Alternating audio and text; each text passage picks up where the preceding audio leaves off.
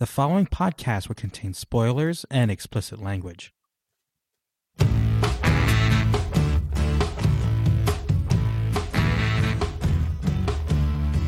Hello and welcome to the Other Wrestling Show. My name is Joel, and I'm here as always with Mike. And we're going to talk about the week that was in All Elite Wrestling Dynamite. Stock up, stock down. It feels like we just did this, Joel. Well, we, we, we did. We did. Yep. It, it's nice that we only have to cover one show today. It's Yeah. It's- yeah, it's, it's just been a lot lately. So yeah, let's uh, let's dive right into it, Joel. yeah. So, Uh, I think the first topic we want to touch on was the opening of the show. The really fun angle here between Red Dragon, the Young Bucks, with uh, Adam Cole directly in the middle here. Uh, we're seeing some tension. We we had some. We're the best tag team. No, we're the best tag team drama. Uh, it's interesting. We've talked about this kind of being what the direction with the elite was going to be, and it's actually nice seeing it kind of start. You know, it's been teased, and this was really kind of the first week where it felt like there was some real movement on it. So, what are your thoughts?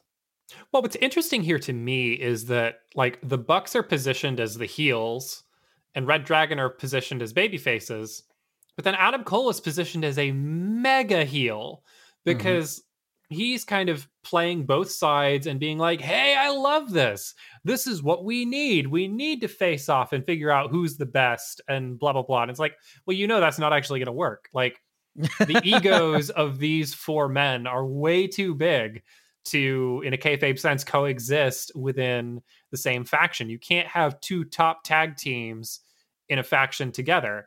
So I, I really am looking forward. I, I think these two teams have history together. They can put on amazing matches, complementary styles, all that good stuff. But I think the added element of Adam Cole being in the middle, you know, when they were in Ring of Honor, Red Dragon were a babyface tag team taking on the Evil Bullet Club, where Adam Cole and the Young Bucks were, you know, mega heels on top. So it's a very different dynamic to have, you know, Adam Cole as kind of the go between of a babyface team and a heel team and how this is all going to play out. It's going to be really interesting. Uh, I thoroughly enjoyed the performance in the ring. I did feel like it Mhm. went on a little bit long and that I didn't necessarily need the best friends interaction, but it was cool to see Britt Baker get involved in an in-ring segment Mhm. with Adam Cole and them kind of acknowledge that whole situation. Dynamic, yeah. So Yeah, yeah. You could have definitely had them just kind of have their back and forth and that be it. But I think it was important to have the the super friends come out because it kind of put them back all on the same side for a few moments. You know, it's like, hey, we're bickering here, but at the moment, like we're one group, we're one unit. Um, and we'll see how that deteriorates going forward. I also liked how at the beginning Adam Cole took center stage and basically was like, I am the best. I haven't lost. I haven't been pinned. I haven't been submitted. I am undefeated in singles competition. Uh, when Kenny Omega went on vacation by surgeries, uh, we talked about how there's going to be a lot of opportunity here for Adam Cole to to develop and become more of a single star here in AEW. So um, I think this was kind of a way to remind us of that, and hopefully we'll get him. Maybe while these two teams are kind of feuding, he he can build up some wins, makes his way back towards the top, and you know a Hangman Page Adam Cole match down the line. I think would be really fun, um, as long as well as some of the other potential matches that Adam Cole could have. So, um, yeah, and and the Britt Baker stuff I thought was pretty fun. Like they've mentioned that they're a couple. Have we seen them on on camera before together? Not that I remember, um, but I don't. I don't feel like on Dynamite. Maybe on like being the elite they have, but like it felt this was the first time, and I feel like it's big because like we know there are a couple, and it's.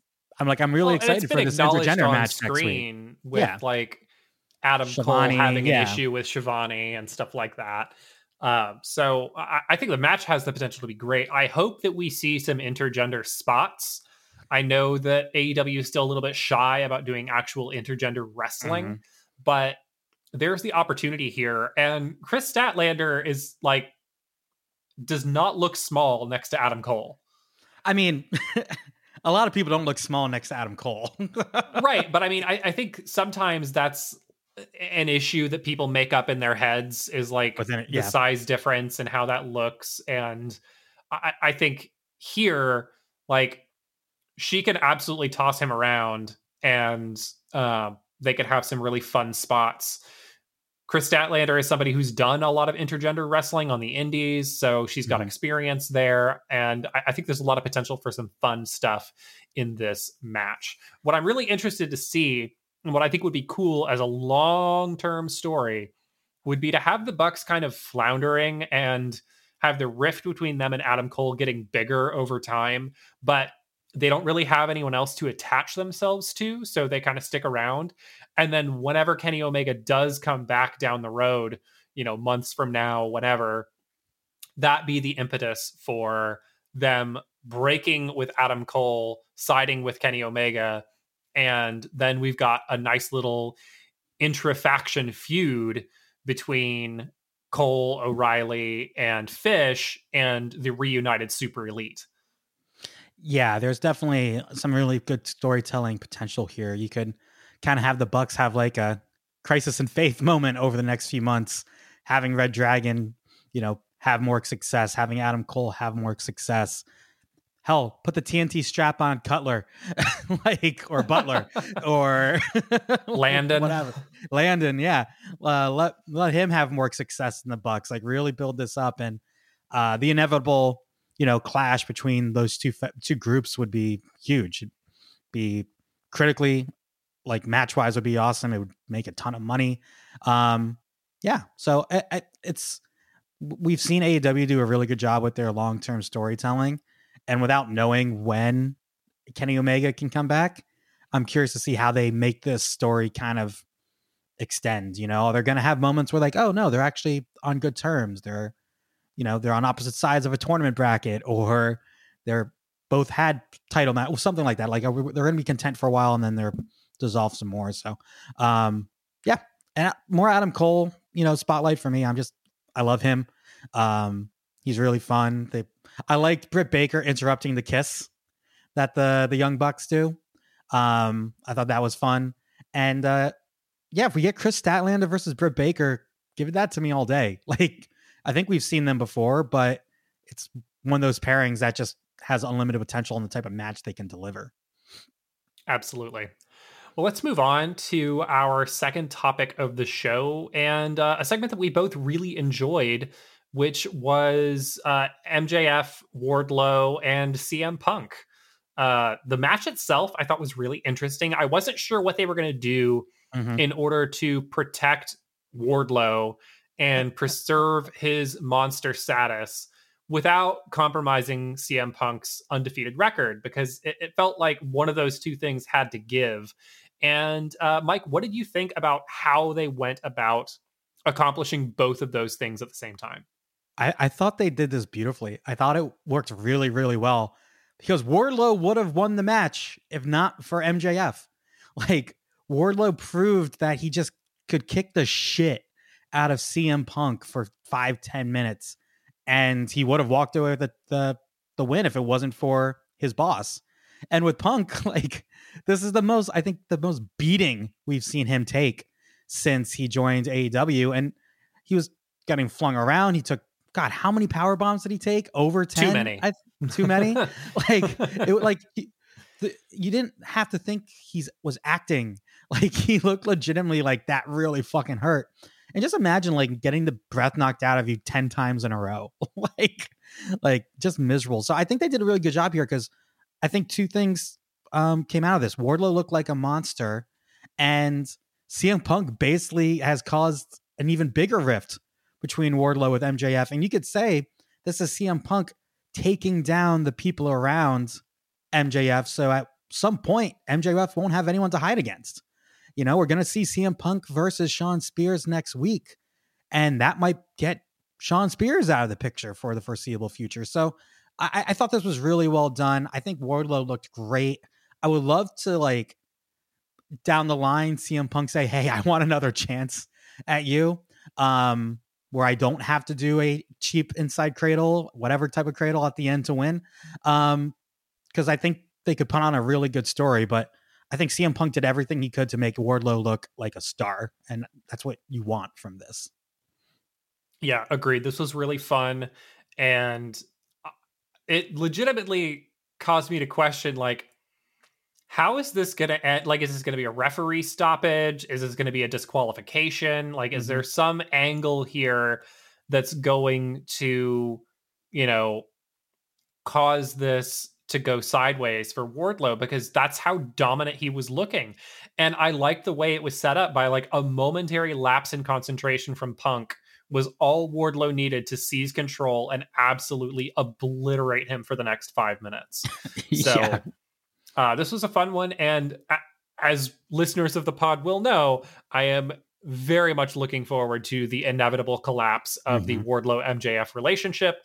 Uh, there might not be a match that I want more right now than Wardlow versus MJF. Like that might be the thing that I'm looking forward to the most that we that we know is coming. Yeah. Mm-hmm. And it's gonna it's gonna get here. Uh, I think sooner than we think. And one thing I, I from this match, every time he picked up Punk for another uh, power bomb, I was like, okay, here's where Punk gets out of it. Here's where Punk pulls like the Rey Mysterio and starts punching him in the head. And every time I was shocked that it didn't happen. Like by the sixth power bomb, I was like, what the fuck is going on? It kind of reminded me of that um that that it didn't end the same way, but that Brock Lesnar Randy Orton pay per view match a few years ago where Brock Lesnar like literally just kicked the shit out of him for like five minutes and that was it. Oh, like, I thought of Brock Lesnar and John Cena, where oh yeah, like the completely non-competitive John Cena just gets obliterated match. Oh, you know what? Where and he took like 15 German suplexes. Like it, it was kind of yeah. the same, you know, just the same move over and over and over. Nothing the the babyface can do. So yeah, that's a really good comparison too. Um, yeah, so I, I'm enjoying this feud. Um, it, it it started really hot with the promos, and I think we're it's moving and uh, at a great pace now. And Shawn Spears, CM Punk should be really fun. Like yeah, like that's we throw dream match around a lot, but this is a match that I'm really excited for, and I think those two can put on a really good, uh, fun story if they're given you know the time. Well, Shawn Spears is criminally underrated, and it's cool to see him get a spotlight match like this. I'm still waiting for him to get a proper run and you know get a, a TNT title um, run and, and and stuff like that. So just someone that I'm really excited to see more from. And he's also been around the block. Like he's mm-hmm. older than I think a lot of people realize. So, you know, we got to get this guy his flowers while he's still in the prime of his career, which he absolutely is right now. So, um, looking forward to this match. This should be a lot of fun. Oh, can I say one more thing? Just Wardlow's facial feature, like expressions during this match too, like just the frustration and annoyance with MJF mm-hmm. was just was just perfect. Like I've thrown that look at friends and family before, so like I know exactly how what he, what he was feeling in that moment. So, just, yeah, very relatable. Very relatable. Yeah. All right, Joel, you want to move on to lightning round? Let's do it. Lightning round. Well, we didn't get the five star match I thought we were going to get between Hikaru Shida and Serena Deeb, but I thought this did a really good job of just making Deeb look like such an asshole. like, and Shida tweeted today that basically I was, you know, this was my last match before I went back to Japan. So now I'm just going to go home and heal. So I wonder if they were just writing her off the TV for a while with her going back home. Um, I'm not worried though, because I feel like this is a, a rivalry that they can pick up at any time once Shida comes back. So I would really love to see Deeb go on like a roll here and just get win after win after win, title matches, whatever. Just look like a million bucks. So when Shida comes back, it's they can just hit the ground running. Well, I think Serena Deeb is someone who would have been featured a lot more in 2021 had she not been injured. So mm-hmm. I think 2022 can be that year for her that we were expecting last year after she signed where she is featured regularly on weekly television and is getting these kind of big matches, big feuds that can advance her character and put her in position to contend for a title because she should be someone challenging Britt Baker. She should be someone challenging Jade Cargill. So mm-hmm. uh, let's let's see what comes next for her, and uh, hopefully she continues to be featured heavily. Yeah, agreed. Also, professor professional the professor of professional wrestling is such a cool fucking like nickname. It's Especially so cool. for someone it. who's so technically driven, uh, mm-hmm. totally works for her. Yeah. Uh, so a match that I really, really enjoyed from this card was Powerhouse Hobbs and Dante Martin. I thought this was a really good blend of uh, the you know brutality of Hobbs and him getting one big shot in here and there that was just completely leveling the playing field.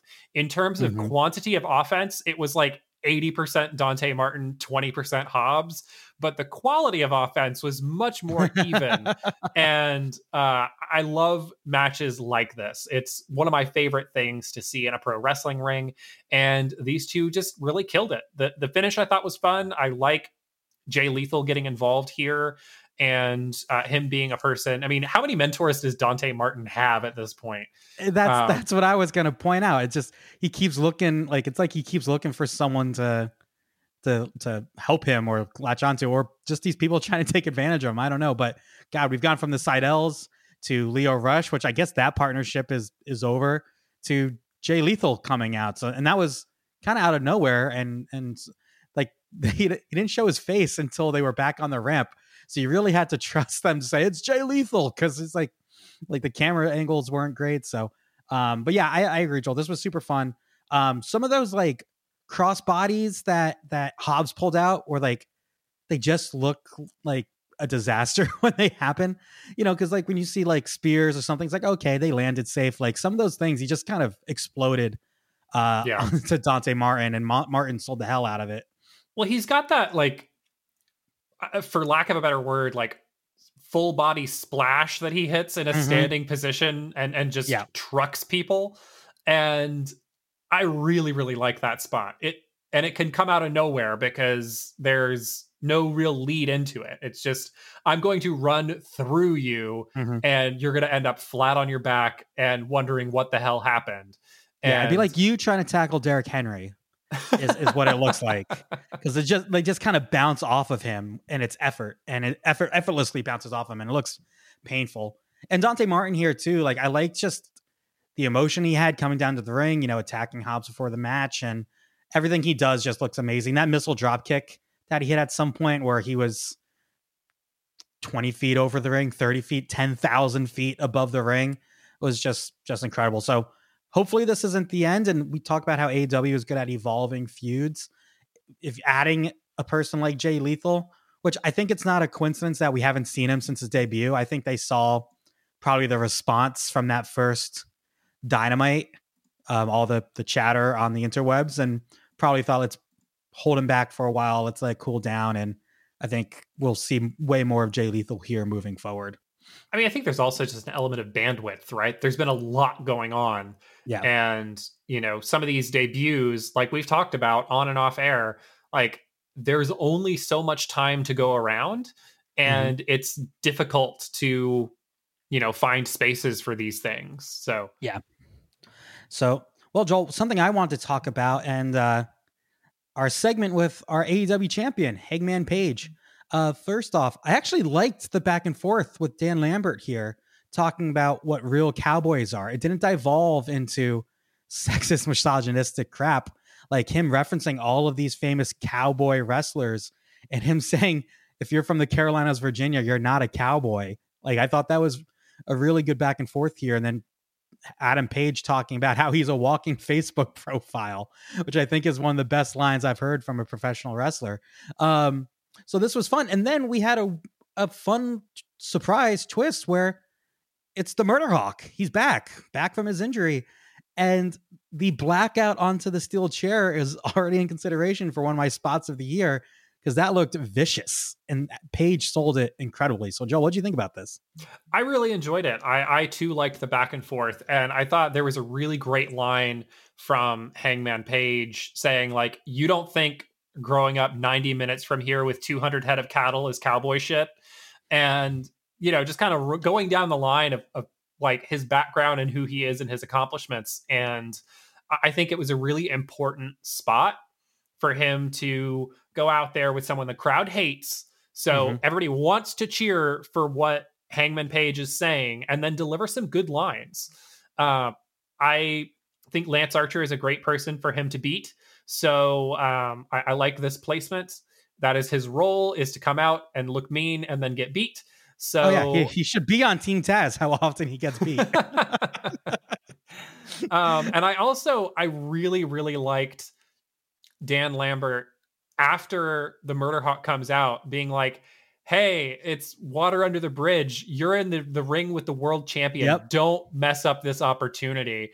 And you know, Murder Hawk Monster goes, "Hmm, you're correct. He made a good point. I don't gain anything from beating you up, but I do gain something from beating the crap out of the world champion who just said he needs a challenger. So, uh, challenge accepted, I think. This was great.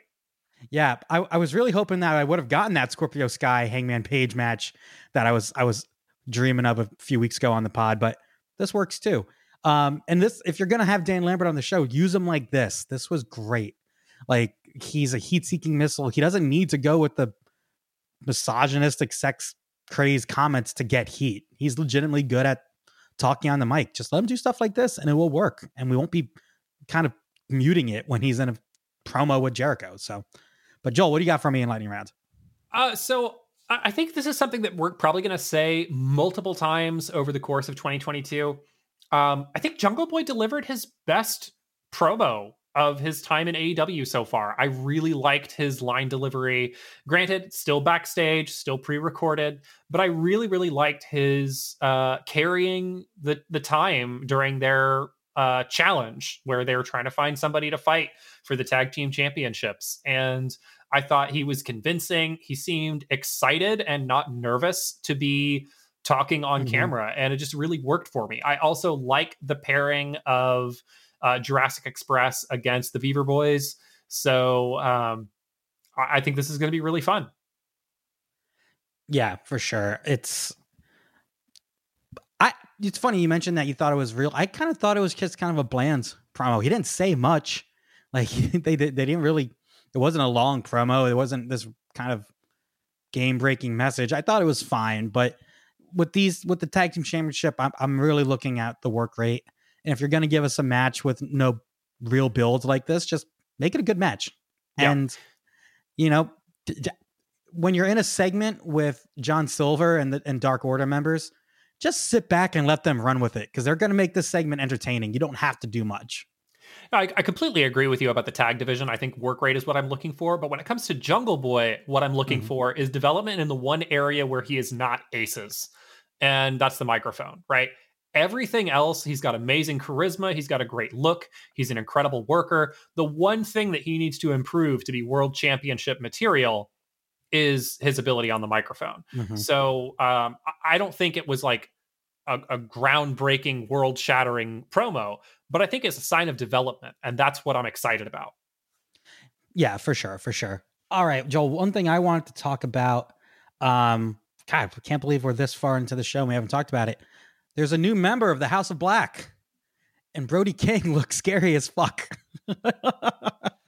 He's a big tattooed man, and he just laid the smackdown on the Varsity Blondes and Pentagon. That uh, that cannonball into the corner was wild. He, like I've never seen one look that devastating before. So it's about time that this happened. It's been teased for a while. Mm-hmm. Um, I like the idea of um, a character like Malakai Black having followers or having, you know, members with him. And I just think it's a good pairing. We know because they're tag they're tag team champions in PWG, I believe.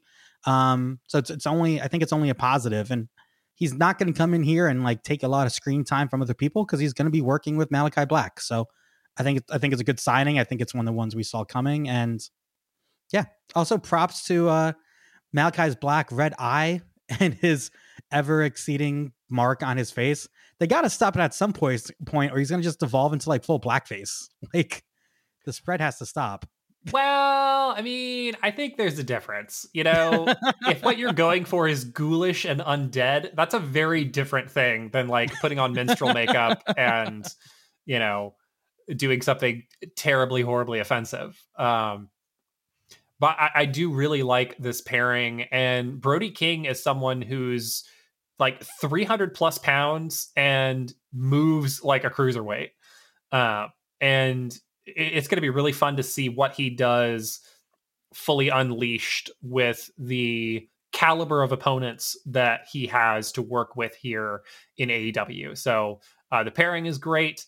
Uh, interesting for uh, Malakai Black to be the small guy in the big guy, small guy tag team uh, because he is one of the bigger guys in AEW, and now mm-hmm. he's with one of the bigger, bigger guys in AEW. So uh, this should be fun to watch. Looking forward. Well, this it. also it makes more sense why Malakai Black was watching at the end of last week's Dynamite when all the tag teams came out. They made a point to show Malakai Black in a seat watching them, you know, watching what was unfolding. So if this is going to mean we're going to have, God, was it what was it? What's their name in PWG? It's like the King of the Black Thrones or something like that. Um, I, th- I think they'd be an excellent addition, and I would love to see them work with all of the tag teams that that AEW has. Is that is that being too greedy? Like, I, I, it's, it's going to be great. And yeah, Brody King is already one of the biggest guys on the roster. Like, just just all, like he's top, got to be top five biggest dude. So, which we don't have a lot of guys that big. So. Yeah, for sure, for sure. What do you got for me? I, I brought that one up.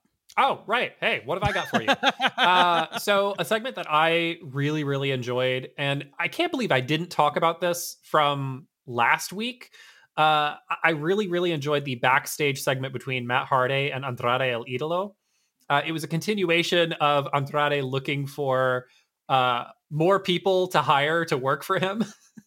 and like one of my favorite segments from all of AEW of last week was Andrade uh, confronting Mr. Sting and uh, inquiring about the services of Darby Allin, the kid that works for you. because he and Jose are very busy and they need an assistant. And I just absolutely love this character for Andrade. I think it's fantastic, and his I, line I don't know what it's leading to. So good. I don't know what it's going to lead to, but yeah, I'm in, I'm enjoying it as, as, we go, and yeah, the the the working with Matt Hardy here, and like Matt Hardy kind of being fed up with his Hardy family office members, like as of late has been interesting too, like not letting Private Party come with him at the end of that segment. Um, yeah, I don't know what this is. I have no idea where it's going, but it's it's fun. All right, now so, what do you got for me?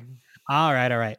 Um, I enjoyed the uh, the backstage interview with uh, Kris Statlander, Red Velvet, and Leyla Hirsch, and we got a little tension between Leyla Hirsch and Kris Statlander here. Um, with basically Leyla Hirsch saying, "Hey, we have a match this Friday. You're not focused because Leyla Hirsch cares about the W's," mm-hmm. and Statlander basically like, "Hey, I got this. Back off." And Red Velvet kind of playing, you know, mediator We've wanted to see stories in the women's division that don't involve the title. We're seeing some develop now. After this was kind of a reset episode of Dynamite, I think, after the TNT, the TBS debut and Battle of the Belts last week. It kind of felt like new things were starting yeah, this week. Agreed. So it was nice seeing, you know, a potential story with Chris Kris Statlander and Britt Baker, and now this tension between Kris Statlander and Leyla Hirsch. Um, it, it's it's interesting, and I not the best. Like they they all three need to work on their promos. I think in that segment, but the general message came across, and it's it's interesting. Yeah, I agree. It's also encouraging to see a women's storyline that started on dark migrate to television. I feel like that's something we haven't seen a lot of. And mm-hmm. there are a lot of good things that happen on dark that uh, most of us don't see because they don't make their way to television. So if this is the start of a trend where they can kind of get a story going, get some momentum, um, and get some chemistry between the performers, and then mm-hmm. migrate it over to television, uh, that would be great. Uh, a great example, like Swole and Diamante had this excellent feud last year. None of it was on television. And that's the kind of thing where if they had done the first couple of interactions on Dark and then did a little vignette, promo segment, something on Dynamite to transition it over and then had the final match on Rampage, that to me would have been a success. And Mm-hmm. hopefully this can be a bellwether for what we can expect moving forward. For sure. For sure. What you got for me, dude? Uh, I loved, loved the PAC segment. His video package with the bandage over his eyes and saying, like, now I see clearer than ever. Like, everything about that. I loved the use of the tarot cards and, like, the whole aesthetic that he does with these segments is so, so good. Whoever he's working with, or if he's doing it all on his own, who knows? Um, I, I think with Omicron, like causing so many things to be canceled and moved around, that potentially he's having travel issues again. Um, which is why we're seeing another one of these video segments. Um, Mhm. So uh, excited for whenever he comes back, and you know, I'm looking for some of these people who have had these interactions with Malakai to get corrupted.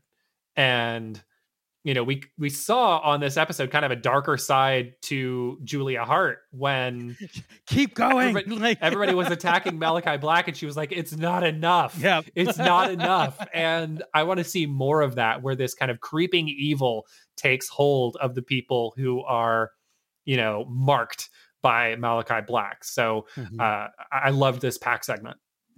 yeah, it was really good. And I really just want to see if he wrestles with a blindfold.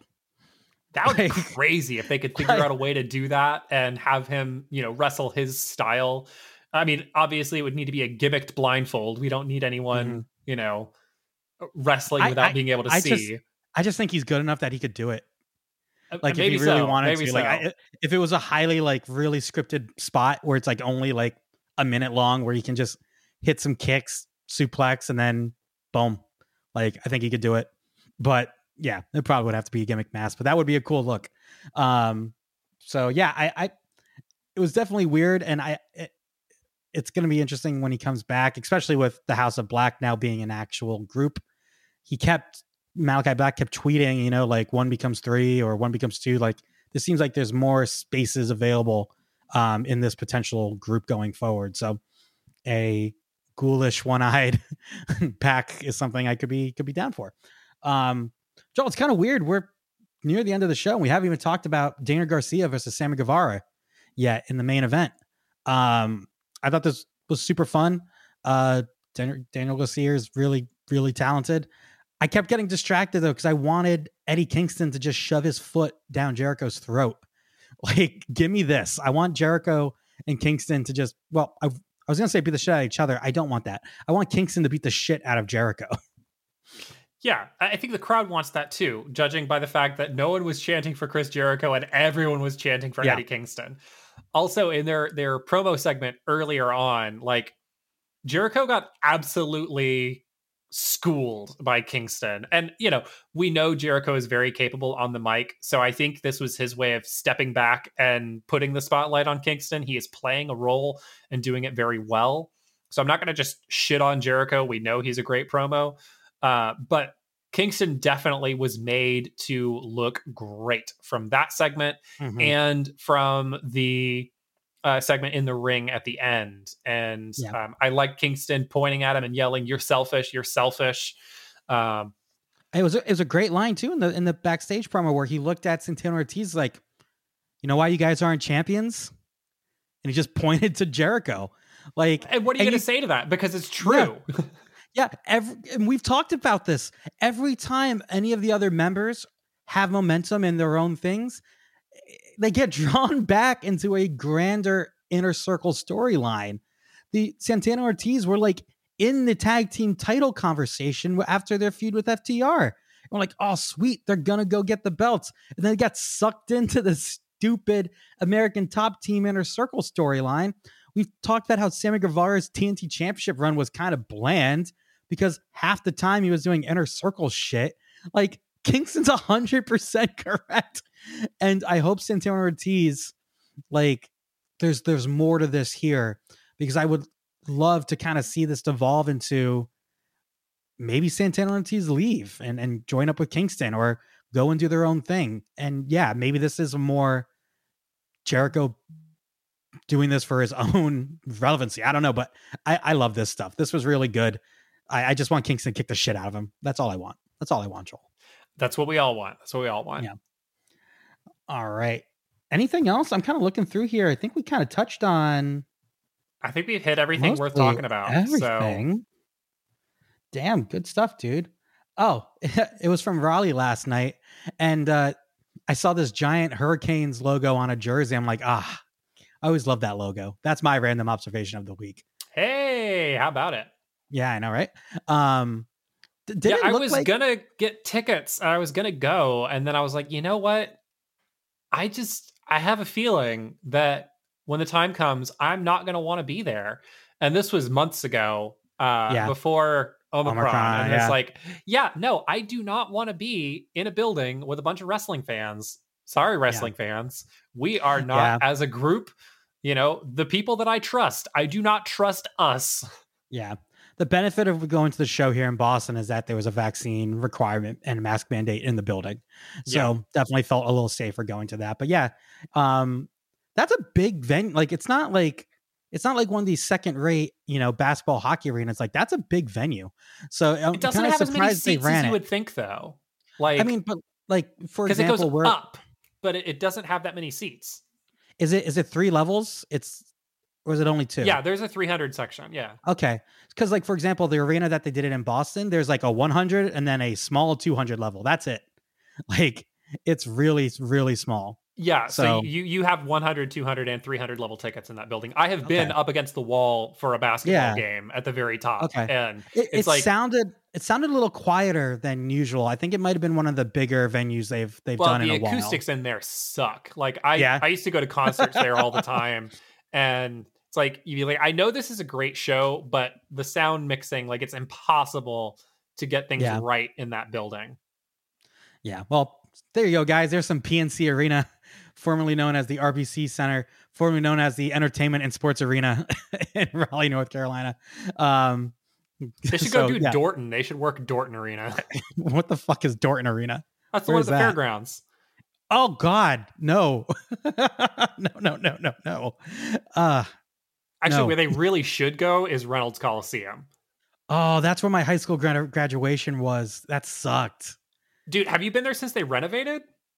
Uh, when did they? I graduated in 2008. So if it hasn't, if is it wasn't the last before, time you were there, last time I was there. Yeah, it's amazing now. Like it's oh, my okay. favorite place to see a basketball game because the environment is just incredible. Okay, because when I was there, like there was no AC, and our graduation was in June. Oh no, it's it's it's a wonderful facility now, uh, and it's it's low capacity. So like you can there. Uh, the uh, women's team. I was gonna say, because don't the men play at PNC? They do, but the men also play there um, a couple games every year, and those are like the best games. They sell out like instantly because you know there's not that many seats, and everybody yeah. knows it's one of the best games to go to because it's just going to be this awesome crowd experience. Oh, that's cool. Well, way way into the deep here, but guys, you can follow us on Facebook and Instagram at the Other Wrestling Show, Twitter the Other Wrestling Show, Joel at the Other Joel, me and Michael underscore Aranda. You can find the podcast on TuneIn Podcast. Podcast, TuneIn, Spotify, Apple Podcast, Stitcher, wherever you get them, we're there. Uh, you can email us at the other wrestling show at gmail.com. And Joel, anything to say before I go to Barcelona for dinner? Well, if you've listened this far, you're you're committed. So commit to joining the Dark Order. Remember, everybody, life's a work. Duck the clothesline. And happy wrestling.